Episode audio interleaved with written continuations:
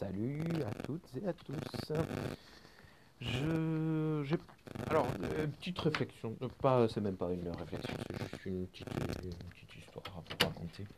Je suis allé cet après-midi récupérer un, une de mes fameuses commandes de Blu-ray.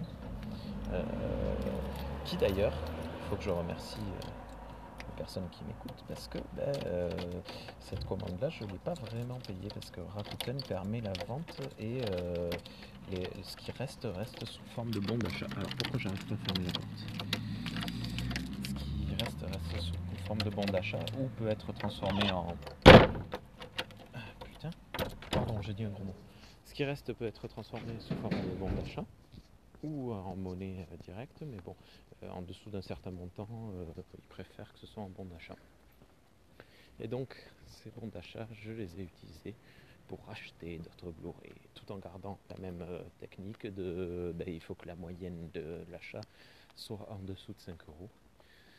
Et euh, donc j'ai récupéré euh, Mad Max 2 et 3, euh, qui étaient à 1 euro, un peu plus d'un euro chacun, et le vendeur, ou la vendeuse vendait Get Out. Get Out qui était à 8 euros, mais avec les 3 DVD Blu-ray, ça faisait euh, 3 euros, je ne sais plus combien. Euh, c'est pas ça que je voulais raconter. Ce que je voulais raconter, c'est que. Ben, du coup, oui, non, si. Alors, je les ai pas payés. Enfin, je les ai payés sans les payer, puisque c'est euh, les achats de certaines personnes qui m'écoutent, qui m'ont permis de réaliser cet achat. Et c'était, euh, c'est, très gentil. Merci beaucoup. Euh, mais du coup, j'avais oublié ce que comportait cette commande parce que je l'ai passée un peu avant le confinement. Et euh, ben, c'est normal, la personne avait oublié, enfin pas oublié, mais elle pouvait pas forcément envoyer de suite, machin, truc. Et donc là, j'ai reçu un SMS qui me dit euh, Votre colis mondial relais est arrivé. Donc je, je vais voir.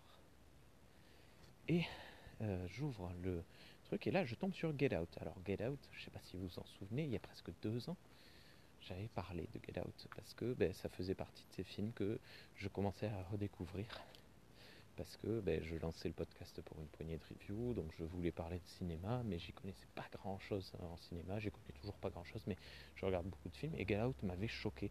Et il y a une personne qui avait réagi à mon visionnage de Get Out via encore, hein, parce qu'on on oublie de le dire, mais via encore, vous pouvez réagir et je peux intégrer vos réactions dans mon streetcast. Et euh, cette personne qui avait réagi, c'était Guillaume Vendée. Guillaume Vendée, en allant chercher mon euh, Get Out, et ben, euh, j'écoutais son ultime épisode de la voix de Guillaume. Et ça me fait bizarre, ça me fait bizarre parce qu'en fait, je vais vous raconter un petit peu ma vie. Oh, mais c'est le streetcast, c'est le but. Et euh, en fait, bon, j'ai à plusieurs reprises, hein, j'ai dit que j'écoutais pas mal de, podcasts.